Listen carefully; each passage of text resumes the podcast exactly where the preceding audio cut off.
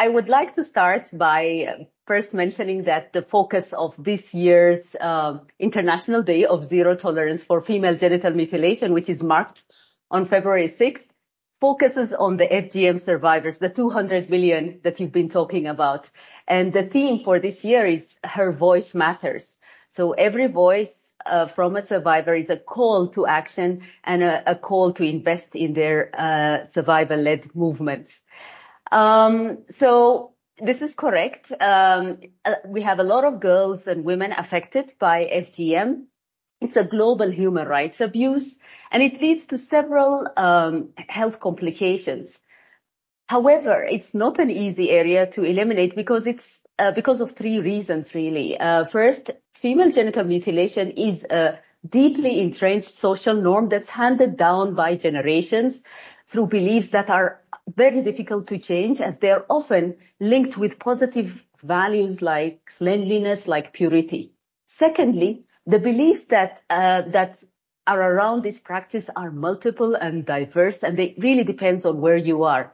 Um, it could range from being a necessary rite of passage to women's um, uh, uh, womanhood, or to maintain family honor by reducing sexual desires to assure virginity before marriage, and therefore, it requires a lot of contextualization uh, at each setting. And finally, um, many players are needed to end it, and we have not invested enough. For sure. And it's so interesting because we know that most cases occur in Africa, the Middle East, and Asia. Now, what are some of the ways in which the UN is trying to better protect women and girls while navigating those beliefs and traditions, um, that are, you know, some of the core values to those communities? What are some examples of practices that uh, are in place to support them?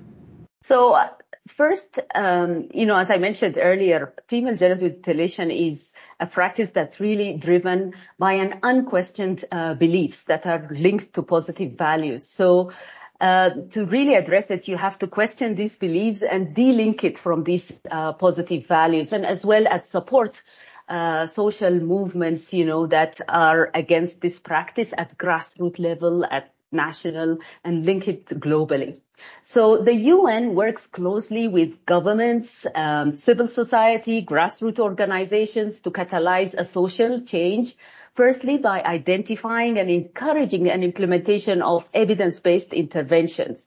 For example, we know now that social marketing and media involvement of religious leaders, uh, cultural leaders, health workers at service delivery points, have a positive uh, association with changes in attitude. So these, uh, we support governments, civil society, and grassroots organizations to adapt these effective interventions to each context, to to link the social movements at national, uh, local, and regional to global levels, and also integrate these interventions within institutions that have a wide reach to communities, for example, such as the ministries of health. And finally, but not really finally, just as an example, we also identify, help in identifying and mobilizing technical and funding um, resources so that the interventions are scaled up and no one is left behind. There has to be different ways to compel, you know, different tiers of authorities to help, right? Um, one of them we know that is connected to the costs of FGM as a practice, and when you think about the care and the trauma that comes with this practice, I mean, the healthcare for it needs to have so many different nuances and levels, and it's never ending. What So do we have an estimate of, you know, of how much it costs, um, how much this practice costs, you know, for health systems and communities? And um, again, and just give us other examples of how we can compel local authorities to, you know, come together and support those women and girls. Um, so yes, there are estimates. In fact, the World Health Organization estimates that the health system costs for its complications uh, are is around $1.4 billion per year.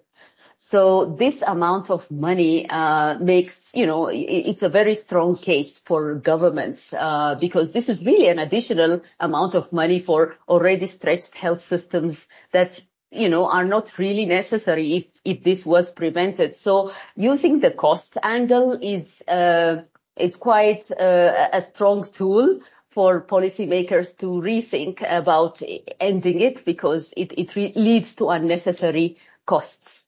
But, but as I mentioned earlier, female genital mutilation is rooted through beliefs and traditions. So, uh, we have to work in partnership and have ownership uh, between uh, with the communities that we target, right? With the governments that we work with. And this is done through dialogues, value clarifications, questioning of beliefs that are, at times, interestingly, are not even rooted in science. For example, some believe that the clitoris will continue growing to a male size. That's why they need to cut it, right? So this, you know, it, it's really about a dialogue, having a conversation and, and having people uh, conclude that this is what we want to do.